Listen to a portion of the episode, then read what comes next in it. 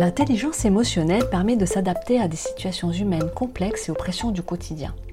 Longtemps, on a pensé que les émotions n'avaient pas leur place au travail, on les jugeait irrationnelles, incontrôlables et donc préjudiciables au jugement et à l'efficacité. Des études ont ensuite prouvé que les émotions n'étaient pas si futiles que cela et qu'elles, pouvaient, pouvaient même s'avérer précieuses au travail comme ailleurs. Écouter ces émotions n'est pas uniquement une question de bien-être personnel. Savoir les prendre en compte devient un atout indispensable et c'est même devenu une compétence recherchée de leadership et qui a maintenant un nom bien connu, l'intelligence émotionnelle. Dans ce nouvel épisode de Cœur de leader, nous allons évoquer cette large thématique par le prisme de questions. Quelle est l'utilité des émotions? Pourquoi s'en servir et comment les exprimer de façon appropriée au travail? Et enfin, comment l'intelligence émotionnelle peut nous permettre d'avoir encore plus d'impact en tant que leader?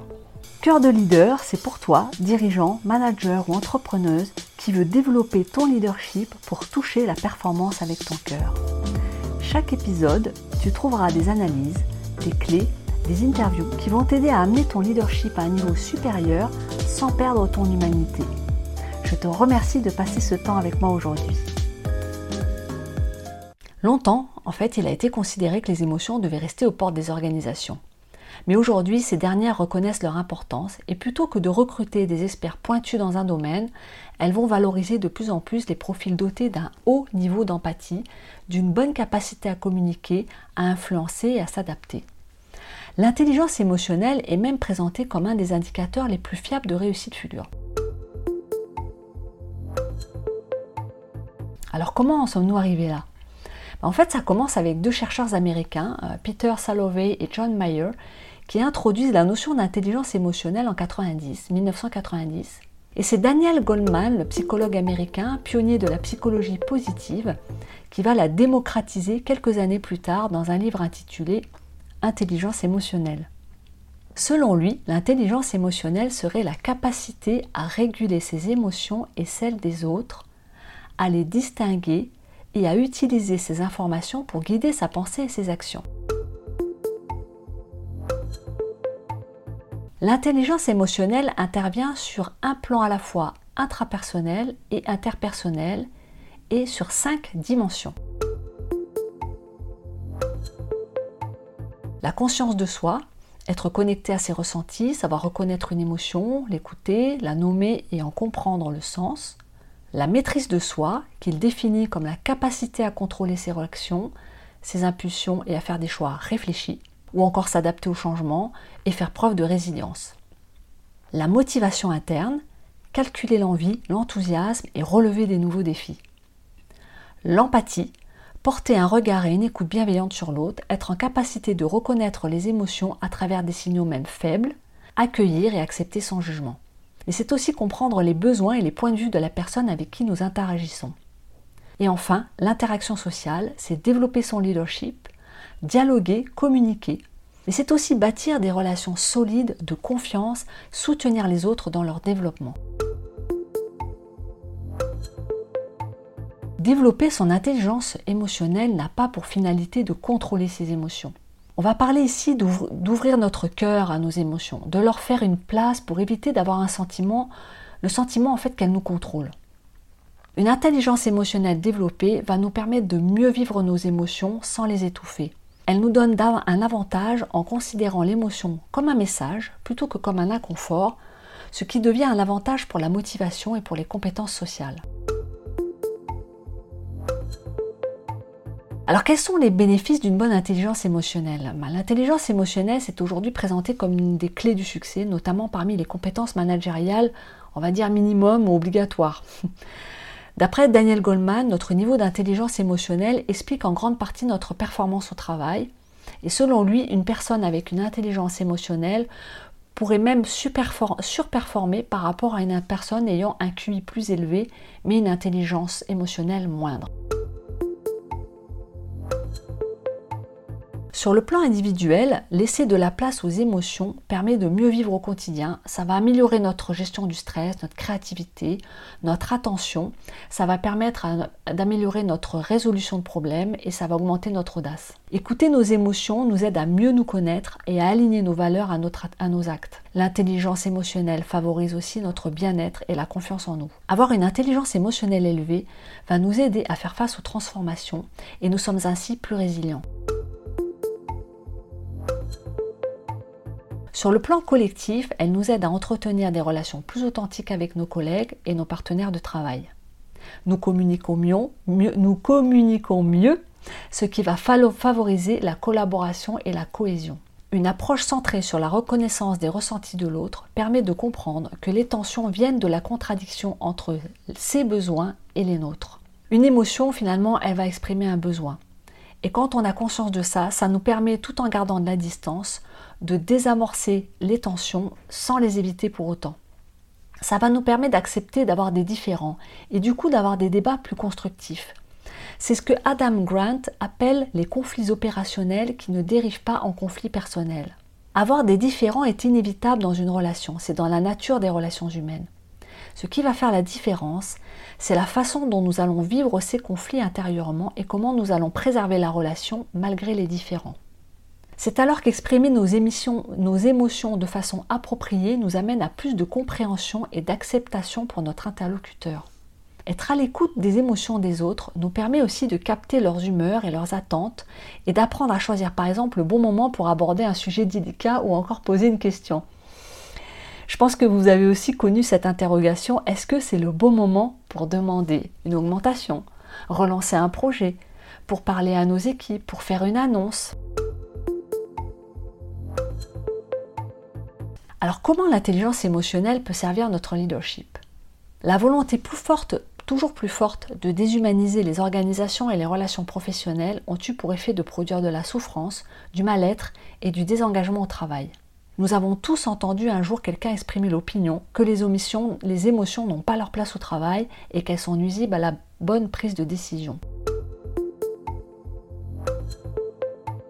Et nous, les leaders de cœur, nous voulons changer ça. Parce que oui, remettre les émotions à leur juste place dans les relations professionnelles est une façon de modifier ce paradigme qu'elles sont une entrave à la bonne marche du business. Et c'est là qu'entre en scène Antonio Damasio, professeur de neurosciences à l'Université de Californie du Sud à Los Angeles. Il travaille sur la place des émotions dans notre prise de décision. Il rappelle ainsi les nombreuses interactions entre le cœur et la raison, réfutant le, le, dualisme cartésien, empruntant à Spinoza ses concepts pour définir une nouvelle neurobiologie du sentiment et du comportement social. La question majeure à laquelle il tente de répondre est comment utilisons-nous nos émotions pour être et devenir ce que l'on est Alors je vais vous citer un passage de son livre, en fait c'est un passage de l'introduction de son livre intitulé L'erreur de Descartes, la raison des émotions, où il a exposé sa théorie. Il y fait référence au célèbre cas du 19e siècle, Phineas Cage, dont le comportement a pour la première fois mis en évidence le rapport existant entre une perturbation du raisonnement et une lésion cérébrale impliquant les émotions. Il évoque aussi le cas euh, qu'on appelle le cas Elliot, qui est un cas similaire qui va lui servir aussi de base pour développer sa théorie. Le principe, c'est que quand vos émotions ne sont plus connectées à votre raisonnement, vous prenez des décisions complètement erratiques. Alors je vais vous citer ce, passage.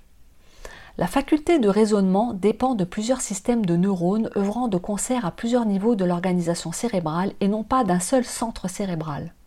Du cortex préfrontal à l'hypothalamus et au tronc cérébral, de, nombreux, centres cérébraux de haut niveau aussi bien que de bas niveau concourent au fonctionnement de la faculté de raisonnement. Les niveaux inférieurs de l'organisation neurale sous-tendant cette dernière sont les mêmes que ceux qui contrôlent les processus émotionnels et les fonctions corporelles nécessaires à la survie de l'organisme. De leur côté, ces niveaux inférieurs sont également en contact direct avec pratiquement tous les organes du corps, inscrivant ainsi ce dernier directement dans la série des processus qui sous-tendent l'exercice de la raison et du jugement, même à leur plus haut degré, et par extension la mise en œuvre des comportements sociaux et de la créativité. Il poursuit. Les mécanismes permettant d'exprimer et de ressentir des émotions et les régulations biologiques jouent tous un rôle dans la faculté de raisonnement. Les rouages les plus primaires de l'organisme sont donc impliqués dans la mise en œuvre de la faculté de raisonnement à son plus haut niveau. Voilà, si vous ne le saviez pas, maintenant vous êtes au courant que les recherches en neurosciences confirment l'hypothèse d'une interrelation entre les systèmes de régulation corporelle émotionnelle avec les processus de prise de décision.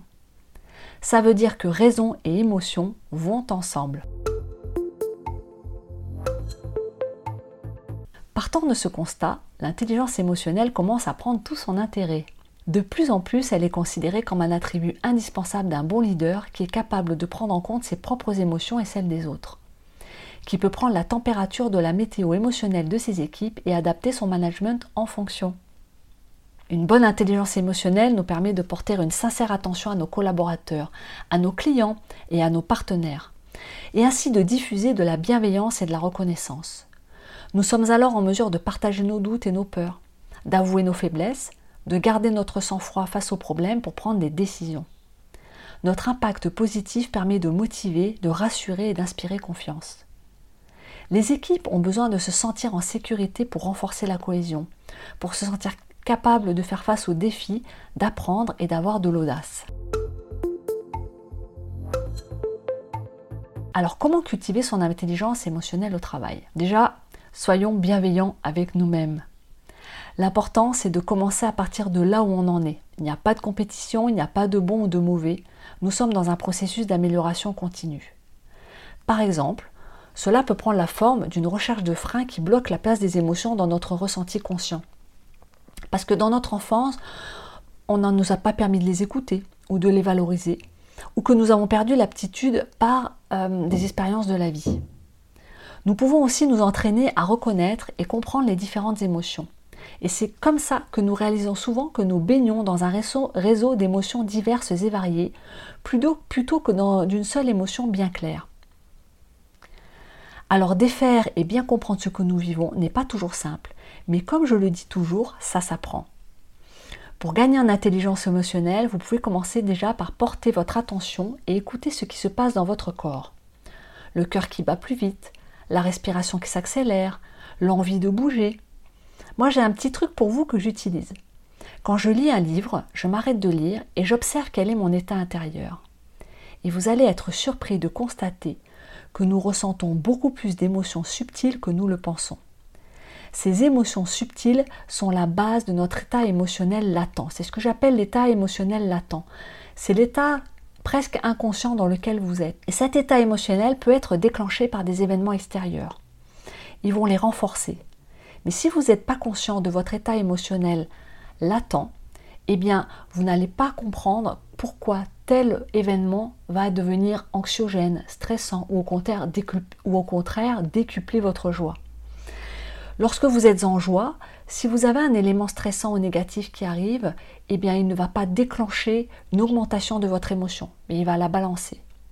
Si en revanche vous savez que vous êtes déjà dans un état émotionnel de stress, vous savez que si un événement stressant arrive, il va avoir tendance à déclencher un état émotionnel plus fort. Vous pouvez également euh, observer ce qui se passe dans votre tête, les pensées qui envahissent votre espace cognitif. Nous pouvons aussi nous procurer des listes d'émotions existantes et qui permettent d'acquérir un vocabulaire plus pointu pour mettre des mots précis sur elles. Vous allez être surpris en regardant les listes d'émotions de la subtilité de, de, nos états émotionnels et de pouvoir mettre des mots dessus, ça fait beaucoup de bien. Une des autres choses que vous pouvez faire, c'est de vous concentrer sur votre respiration pour faire un check de votre état interne. Quelques dizaines de secondes suffit, il suffit juste de fermer les yeux et d'écouter votre respiration. Est-ce qu'elle est saccadée? Est-ce que vous, vous êtes en apnée? Pour aller plus loin, vous pouvez pratiquer l'écoute active qui va aider à développer l'empathie et à vous tourner vers l'autre. Vous pouvez également euh, vous inspirer de la communication non violente pour apprendre à ne pas juger et à exprimer vos émotions de manière assertive, c'est-à-dire sans dégrader la relation.